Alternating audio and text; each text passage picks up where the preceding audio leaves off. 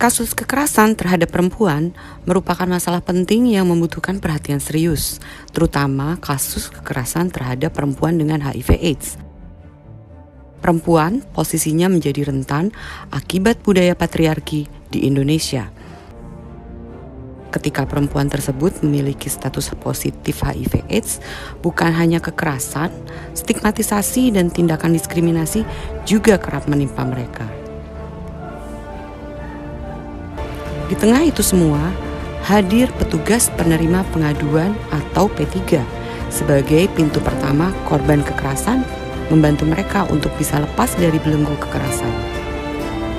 Saya Suksma Ratri akan mewawancara petugas-petugas penerima pengaduan kekerasan dari berbagai kota di Indonesia dan mereka akan menceritakan pengalaman-pengalamannya ketika menjalani tugasnya sebagai petugas penerima pengaduan. Inilah podcast Perempuan Berdaya, seri Perempuan Lawan Kekerasan. Trigger warning. Podcast ini bisa mengandung materi atau konten yang sensitif dan berpotensi memicu perubahan emosi pendengar. Dimohon untuk kebijaksanaan dari pendengar. Halo kawan IPI, selamat datang di podcast Perempuan Berdaya, Perempuan Lawan Kekerasan. Masih bersama saya Suksma Ratri. Nah, untuk uh, menemani podcast Perempuan Berdaya uh, kali ini, um, saya ditemani oleh seseorang dari Lampung, namanya Mbak Sulis, yang juga adalah petugas penerima pengaduan atau P3. Nah, sebelumnya nih, sebelum ngobrol-ngobrol sama Mbak Sulis, saya mau berterima kasih dulu sama semua pendengar yang sudah selalu setia menantikan episode terbaru setiap bulannya. Tetap dengerin podcast Perempuan Berdaya, Perempuan Lawan Kekerasan dari IPI ya. Oke, okay, um, kita mulai ya ngobrol-ngobrolnya dengan Mbak Sulis. Mbak Sulis, selamat apa nih? Selamat uh, malam, selamat sore, menjelang malam Mbak Sulis. Selamat malam juga, Mbak Sukma Ratri. Iya, apa kabar nih Mbak? Alhamdulillah sehat, baik. Syukurlah kalau begitu. Nah nih Mbak Sulis nih, um, saya pengen tahu sedikit nih sejak kapan ya Mbak Sulis tuh memutuskan untuk jadi tugas penerima pengaduan dan kenapa tuh alasannya? Uh, aku tuh mm, tahun kemarin kayak setahun yang lalu deh Mbak Sukma. Oke. Okay. Oke. Okay. Uh, kenapa aku jadi mau jadi P3 itu karena kan aku ngerasa kasus kekerasan pada perempuan tuh kan cukup tinggi. Apalagi hmm. PDHA yang kebanyakan mereka itu tertular dari suaminya gitu kan. Yang mereka iya. nggak yeah. tahu apa-apa gitu kan. Uh, Terus kebanyakan juga kayak PDHA ini kan enggak melapor gitu kan. Jadi membuat yeah. aku nih kayaknya ngerasa ya udahlah terdorong pengen ngebantu ngedampingin setidaknya tuh mereka mau bercerita lah gitu kan. Hmm. Bercerita terbuka gitu. Yeah. Ya mungkin mereka selama ini bingung bakal mau ke mana, cerita ke siapa gitu kan. Mungkin mereka -hmm. yang selama ini mungkin kayak mungkin ya udahlah terima nasib aja gitu kan. Ya udahlah mungkin kayak gitu kan. Jadi membuat aku ini juga kayak sa karena aku juga PDHA gitu kan jadi ya terdorong mau ngebantu ke situ gitu. Oke. Nah selama Mbak Sulis jadi P3 nih di tempat tinggalnya Mbak Sulis Mbak Sulis kalau boleh tahu sebelum sebelum lebih lanjut nih Mbak Sulis tinggal di Provinsi Lampung nih kira-kira di daerah kotanya kah atau agak-agak di uh, sudah masuk mulai mendekati ke kabupaten misalnya gitu di pedesaan misalnya? Uh, kalau saya sendiri tinggalnya itu di per perbatasan antar kabupaten dan kota. Kalau ke kota itu jaraknya dekat lah, kurang okay. lebih 30 menit sampai di kota. 30 menit sampai di kota ya. Oke, okay, kalau gitu. Jadi biar biar kebayang nih yang yang mendengarkan. Nah, kalau di tempatnya di areanya Mbak Sulis nih, kasus seperti apa sih yang sering terjadi nih kalau menyangkut dengan kekerasan, terutama eh, kekerasan terhadap perempuan dengan HIV dan AIDS? Kebanyakan itu kasusnya itu ya beragam, Mbak Sukma. Cuman yang paling banyak itu eh, kayak apa namanya? uh, masalah rumah tangga lah, masalah rumah tangga mungkin kayak ekonomi, mungkin ya Hmm, terus juga kekerasan seksual, terus juga penganiayaan gitu, beragam. Tapi yang lebih yang lebih banyak itu KDRT. KDRT ya. Ah, Ini dari eh, pasangannya. dari pasangan. Itu Hmm. kalau kalau misalnya dilihat dari kasus-kasus yang ditangani oleh Mbak Sulis, itu biasanya KDRT-nya dilakukan oleh pasangan yang sudah eh, menikah atau eh, yang masih berpacaran gitu. Ada yang sudah menikah, ada juga yang masih status pacar. Oke, oke gitu ya. Nah, kendalanya nih ya, kendala dan tantangannya em, perempuan yang hidup dengan HIV dan AIDS yang jadi korban kekerasan di area Lampung nih biasanya apa sih, Mbak? Kendalanya itu eh, mereka mungkin pengetahuan informasinya minim gitu loh. Jadi mereka ya udahlah lebih baik diem gitu kan. Hmm. Eh, kayak bantuan medis, psikolog dan keterbatasan informasi itu makanya ya mereka nganggap ya udahlah masalah kasus Hmm. ini di orang karena juga mereka perempuan positif jadi mereka lebih baik diem gitu. Sebenarnya kasus tuh banyak, Mbak. Cuman mereka kebanyakan ya udah terima diem gitu karena Hmm. statusnya gitu. Nah, itu kalau misalnya barusan Mbak Sulis bilang banyak kasus itu kurang lebih yang di sepanjang pengetahuannya Mbak Sulis tuh ada berapa kira-kira, Mbak? Kalau sepanjang aku jadi P3, aku baru dua kasus yang aku dampingi. Cuman kalau keseluruhan kasus itu udah 10 kasus kurang lebih di Lampung yang udah didampingi. Oke. Nah, terus kalau misalnya kita bicara soal em, support system ya, so- soal soal apa namanya, bagaimana lingkungan sekitar dan bagaimana per- pemerintah provinsi di Lampung ini menangani apa kasus-kasus kekerasan yang menimpa perempuan dengan HIV dan AIDS, itu seperti apa kondisinya kalau di Lampung, Mbak? Kalau di Lampung sendiri itu kayaknya masih sangat minim ya untuk Hmm. bentuk apa namanya paling juga advokasi dari para regal gitu kan yang Mm-mm. bantu gitu. Kayaknya kalau yang lain-lain tuh masih sangat minim. Itu juga sebatas sebatas ya pas ya ringan-ringan aja gitu. Paling sekedar advokasi gitu aja. Belum ada bantuan yang lebih itu belum ada. Tidak mungkin kurang ditangani secara serius gitu ya, Mbak ya, kalau iya ada iya laporan ya. Mm. Oke, nah sekarang kalau misalnya tentang kita bicara soal em, konstruksi masyarakat di area Lampung, utamanya misalnya di area tempat Mbak Sulis bekerja ya, itu eh, rata-rata mereka orang-orang di sana itu kalau mendengar ada kasus kekerasan gitu ya, nggak usah deh dengan dengan perempuan yang hidup dengan HIV, tapi kekerasan eh, dalam rumah tangga yang menimpa perempuan gitu. Mereka responnya biasanya seperti apa, Mbak? kalau di mana di lingkungan tempat saya Iya. Kalau selama ini sih ya responnya ya paling dari apa ya kayak mungkin kayak dari kayak mungkin kayak kayak LBH perempuan atau maksudnya apa Mm-mm. di tetangga-tetangga sekitar gitu. Kalau Iya, kayak maksudnya Iya, masyarakat gitu. Masyarakat nih kalau misalnya masyarakatnya tuh kalau Mm-mm. masalah rumah tangga itu ya mereka kayaknya ya kurang ini gitu kayaknya masa kan itu masalah rumah tangga gitu responnya kayaknya kurang gitu Hmm, oke. kurang Berarti tanggap iya, jadi karena itu misalnya terjadi pada eh, satu pasangan gitu ya, kemudian itu misalnya suami istri, kemudian jadi dianggap ah, itu urusan pribadi mereka lah, kita nggak usah ikut campur kayak gitu ya Mbak ya mungkin ya kurang lebih. ya kurang Iya. lebihnya seperti itu Mm-mm. Nah, eh, kalau misalnya boleh tahu nih Mbak, sejak jadi P3 sejak sejak tahun lalu kan ya gitu. ya Su- Suka dukanya apa sih? Cerita dong sedikit. suka dukanya itu eh gimana ya?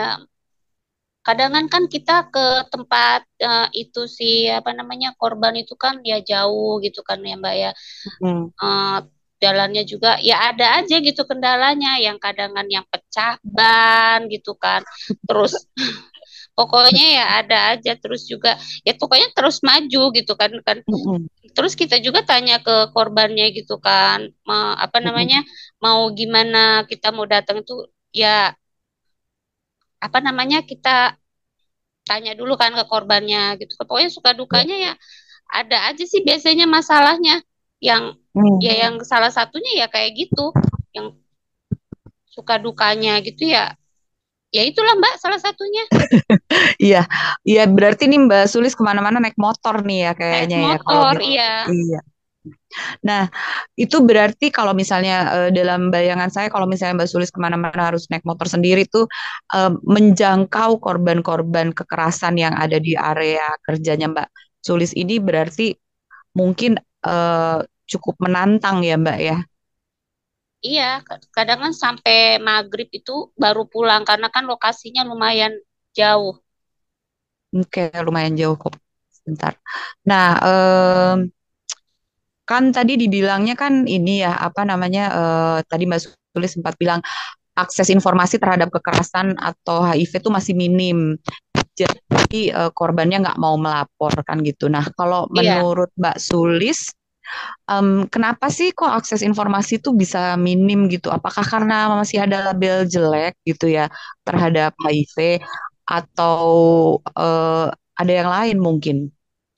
kan kalau mungkin kalau kalau informasi kalau kayak di mana kota gitu Mbak mungkin informasinya cukup ya cuman kalau kayak daerah kabupaten kan masih minim untuk informasi kayak gitu tentang HIV itu masih minim Hmm.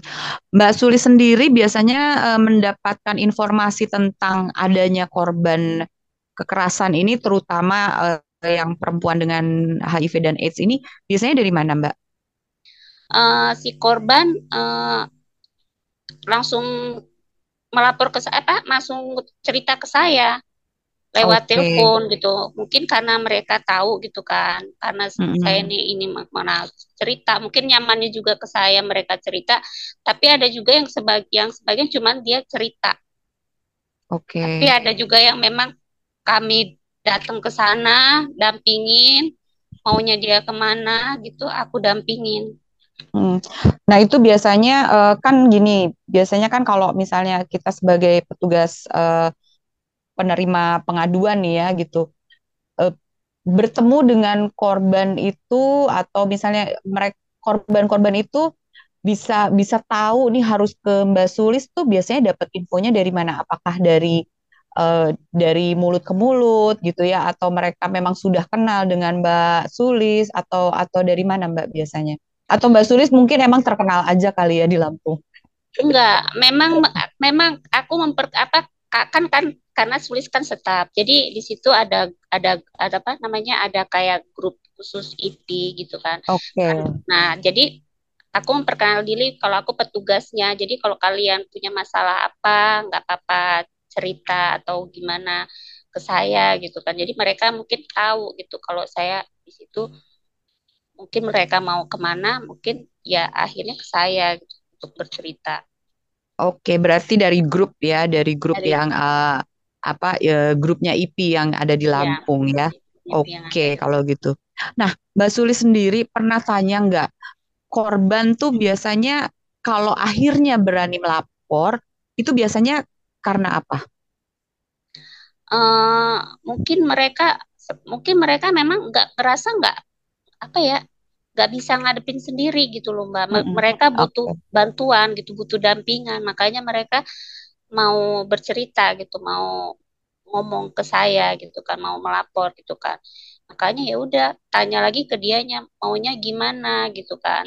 Aku maunya Mm-mm. di maunya di ini Mbak katanya gitu orangnya maunya ya udah kalau memang kayak gitu ya aku anter karena kan aku sebatas pendamping nanti tanya lagi ke korbannya sih Mbak Iya. maunya korban tuh gimana ke mana gitu paling aku cuman dampingin kasih support gitu aja Nah, kalau misalnya perbandingan antara korban yang mau melapor dan yang tidak mau melapor tuh kurang lebihnya seperti apa, Mbak?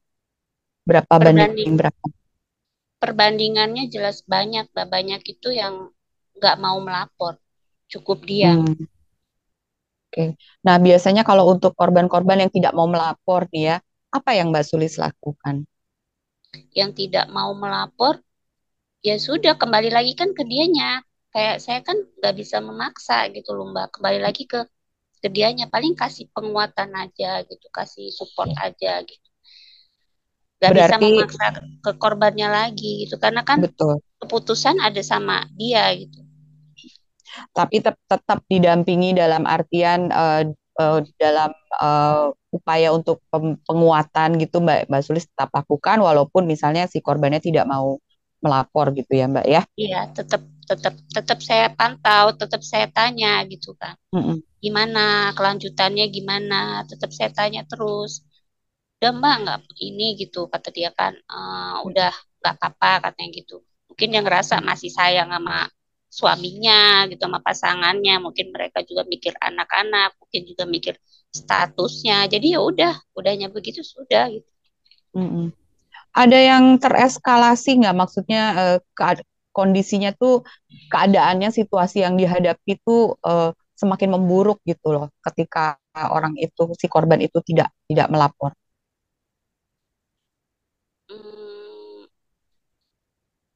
kayaknya enggak enggak enggak enggak ada sih. Mungkin kayak mungkin dia kayak butuh perlindungan aja karena trauma gitu. Takut dengan yeah. ancaman gitu kan.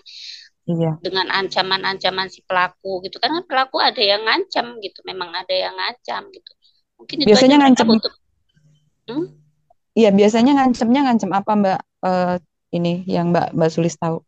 Yang aku tahu ancamnya mm -hmm. waktu itu kan kasusnya uh, kekerasan sih sama dia kekerasan seksual gitu kan penganiayaan hmm. juga yang ngancemnya nanti kamu saya bilangin nih kalau kamu hmm. karena kan si si pelakunya tahu kalau status dia tuh PDHA gitu kan hmm. nanti diancam kayak gini kamu punya anak perempuan nanti anak perempuan kamu ya pokoknya ancaman-ancaman yang kayak gitu gitu hmm. nah ada satu lagi yang saya juga pengen tahu itu sekarang kalau misalnya uh, para perempuan dengan HIV dan AIDS ini yang yang menjadi korban kekerasan nih biasanya pasangannya juga positif atau uh, ada yang uh, pasangan diskordan atau pasangan yang berbeda status, Mbak? Kalau yang aku tanganin itu, kalau yang sudah-sudah mungkin ada yang positif. Kalau yang aku tanganin negatif semua. Oke, berarti itulah kenapa mereka ini ya, yeah. apa bisa mengancam ya, Mbak ya, yeah, karena mereka posisinya uh, merasa lebih lebih lebih kuat posisinya karena yeah. um, statusnya berbeda. Oke, okay. ternyata masih banyak ya kejadian seperti itu gitu loh. Yeah. Kalau saya saya pikir tuh udah tahun 2023 gitu ya Mbak ya sudah mulai banyak orang yang memahami gitu ya dan sudah tidak lagi menjadikan uh, status HIV itu sebagai uh, bahan untuk apa namanya uh, mengedepankan relasi kuasa gitu kan itu tuh kayaknya tuh buat saya tuh kayaknya apa ya sesuatu yang kayaknya udah lama banget harusnya udah terselesaikan. Ternyata masih banyak ya mbak ya? Iya masih banyak karena pemahaman mereka tentang itu masih kurang masih minim. Informasi tentang apa HIV itu masih minim. Jadi mungkin ya semau maunya dia aja gitu dengan mengancam ini itu gitu kan hmm. Mbak Suli sendiri selain jadi uh, P3 apakah pernah melakukan semacam uh, intervensi atau mediasi uh, uh, untuk perempuan yang hidup dengan HIV yang pasangannya itu negatif dan mengalami ke kekerasan gitu, Mbak? Belum. Kalau belum pernah. Pasangannya belum pernah karena kan memang dilarang sama korban. Eh, maksudnya okay. bukan dilarang gimana memang nggak usah lah Mbak gitu, biar saya aja gitu. Oke, okay, jadi belum jadi... pernah ada mediasi sama pelaku Oh, oke, oke kalau gitu. Padahal kadang-kadang uh, kalau saya ya, saya pribadi tuh berpikir mediasi itu cukup penting gitu karena uh, biasanya kalau ada pihak ketiga yang menjelaskan um, orang tuh mak bisa bisa lebih paham atau mau lebih mau mendengar gitu ya. Tapi kalau iya. misalnya ini permintaan dari korban sih kita juga nggak bisa paksakan sih memang ya Mbak ya. Iya memang. Kembali lagi nah, kita kan ke korbannya. Betul, ya semua harus dikembalikan ke korban bagaimana nyamannya si korban ini gitu. Mungkin dia juga mereka juga pasti punya pertimbangan lah, mungkin memikirkan keselamatan dirinya, mungkin memikirkan uh, anaknya, banyak hal ya, ya Mbak yang banyak jadi hal yang di, ya, jadi pertimbangan mereka. Iya. Nah, sekarang kalau kita bicara kembali lagi ke ke soal dukungan ya support system. Nah, bentuk dukungan seperti apa yang eh, Mbak Sulis harapkan dari semua lapisan masyarakat yang eh, sebaiknya diberikan kepada korban? Gimana, Mbak? Halo?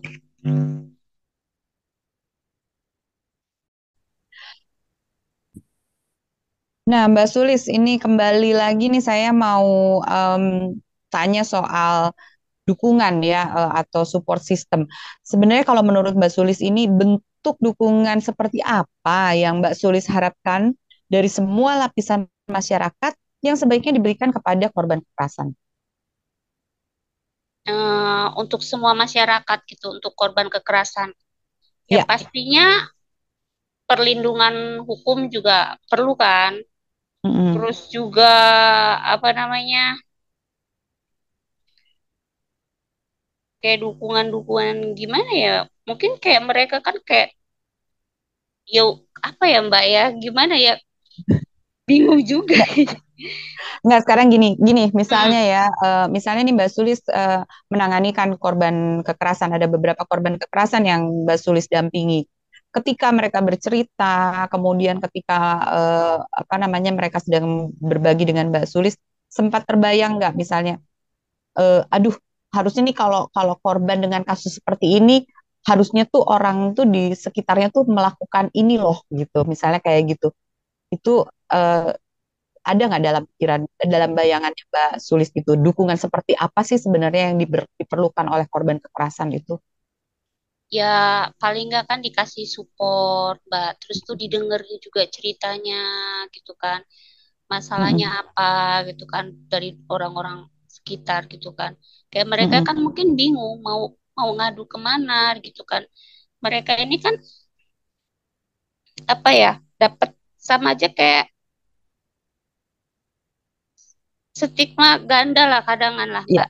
Oh, benar, iya. udah dia statusnya positif ya kan, belum lagi orang-orang itu kurang mendukung. Kadang ya maunya itu ya sama-sama lah gitu, punya hak hmm. yang sama gitu kan, punya perlindungan yang sama gitu untuk iya. semua iya. gitu, untuk uh, kayak ke layanan, kayak ke badan hukum juga gitu. Pengen punya hak yang sama lah untuk mereka. Iya. Nah, kalau Mbak Suli sendiri secara um, pribadi gitu ya berjejaring nggak sama lembaga lain yang kira-kira bisa memberikan dukungan untuk korban-korban kekerasan ini, Mbak? Iya berjejaring Mbak ke LBH perempuan kan, ke UPTD TP2A gitu kan. Kita juga kan ada apa namanya kolaborasi ya ke sana hmm. juga gitu kan hmm. untuk kasus-kasus kekerasan perempuan. Iya. Yang okay. pasti tuh para regal yang sering yang pasti cepat tanggap membantu gitu tuh para regal dulu. Oke. Okay. Para legal dulu ya. Berarti ini uh, kalau misalnya ada apa-apa Mbak Sulis minta bantuan uh, mereka tuh biasanya reaksinya cukup cepat gitu ya Mbak yeah. ya iya. untuk membantu. Iya. Nah, jika mendengar uh, jika mendengar lagi jika mendeng iya benar sih. jika mendengar soal kekerasan nih ya. Itu apa namanya yang ada yang ada dalam pikiran kita tuh kan seringnya um, apa namanya kekerasan seksual atau kekerasan fisik gitu. Kalau misalnya uh, dari cerita-ceritanya teman-teman di Lampung nih yang suka berbagi sama Mbak Sulis, adakah yang mengalami kekerasan dalam bentuk lain? Kekerasan psikologis misalnya atau kekerasan ekonomi gitu, Mbak? ya pastinya mereka dari kekerasan ekonomi udah itu juga uh, fisik psikis juga pasti kan keganggu juga gitu loh mbak dari kekerasan seksual. Jadi ya kayaknya berlipat-lipat deh kayaknya. Udah memang hmm. dia orang nggak mampu gitu kan dapat hmm. kekerasan secara ekonomi fisik akhirnya dia jadi trauma psikis ya dia juga keganggu gitu. Jadi ya berlipat menurut aku ya kayak gitu. Kebanyakan seperti itu mbak.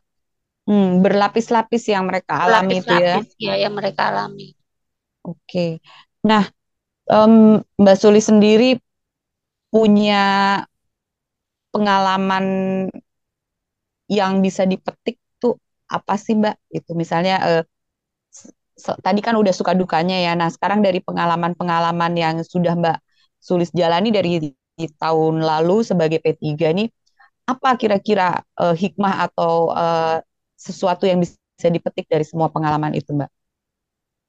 Semua hikmah yang bisa dipetik dari pengalaman ini.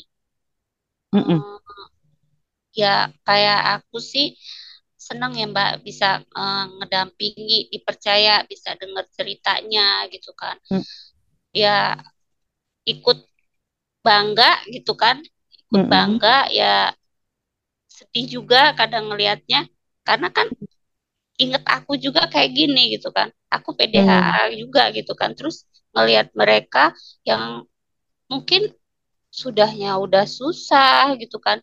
Tapi aku merasa bangga bisa dampingin mereka gitu Mbak.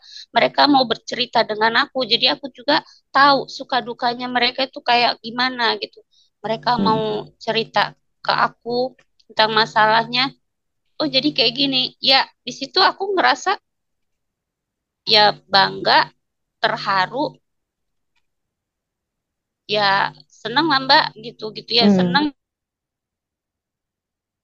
Senang karena bisa berkontribusi mungkin ya terhadap eh, teman-teman yang sesama PDHA pokoknya gitu ya.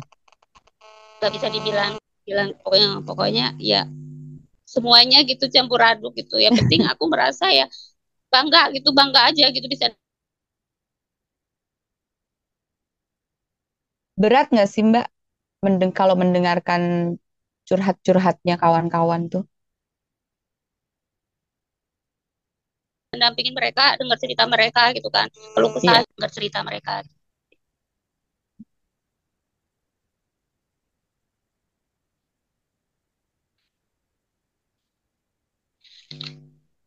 oke. Halo, Ya, mm. Oke. Nah, sekarang nih terakhir Mbak, jika ada pendengar yang merasa atau mendapatkan perlakuan kekerasan di lingkungannya, terutama di wilayah Lampung nih, bisa melapor ke mana? maksudnya kalau ada kekerasan di Lampung Mm-mm. untuk semua perempuan atau untuk PDHA. Dua-duanya deh boleh. Kalau untuk perempuan ya biasanya ke Damar, terus ke UPTD TP2A. Oke. Itu aja sih Kalau. Kalau untuk uh, perempuan dan ya untuk perempuan khusus perempuan. kalau perempuan dengan HIV sudah pasti lah ya Udah uh, pasti. bisa bus- bisa ber- berhubungan langsung dengan Mbak Sulis ya dari IPI Lampung ya kan. Nah, nggak kerasa nih Mbak Sulis, sudah 30 menit Mbak Sulis menemani saya hari ini. Terima kasih banyak sudah meluangkan waktunya untuk jadi narasumber di podcast Perempuan Berdaya, Perempuan Lawan Kekerasan. Nah, mudah-mudahan nih ya eh, teman-teman yang mendengarkan nanti eh, bisa mendapatkan eh, manfaat dari apa yang sudah diceritakan oleh Mbak Sulis dan kemudian kalau misalnya ada ada yang menjadi korban kekerasan juga bisa kontak langsung Mbak Sulis nih di IP Lampung gitu ya.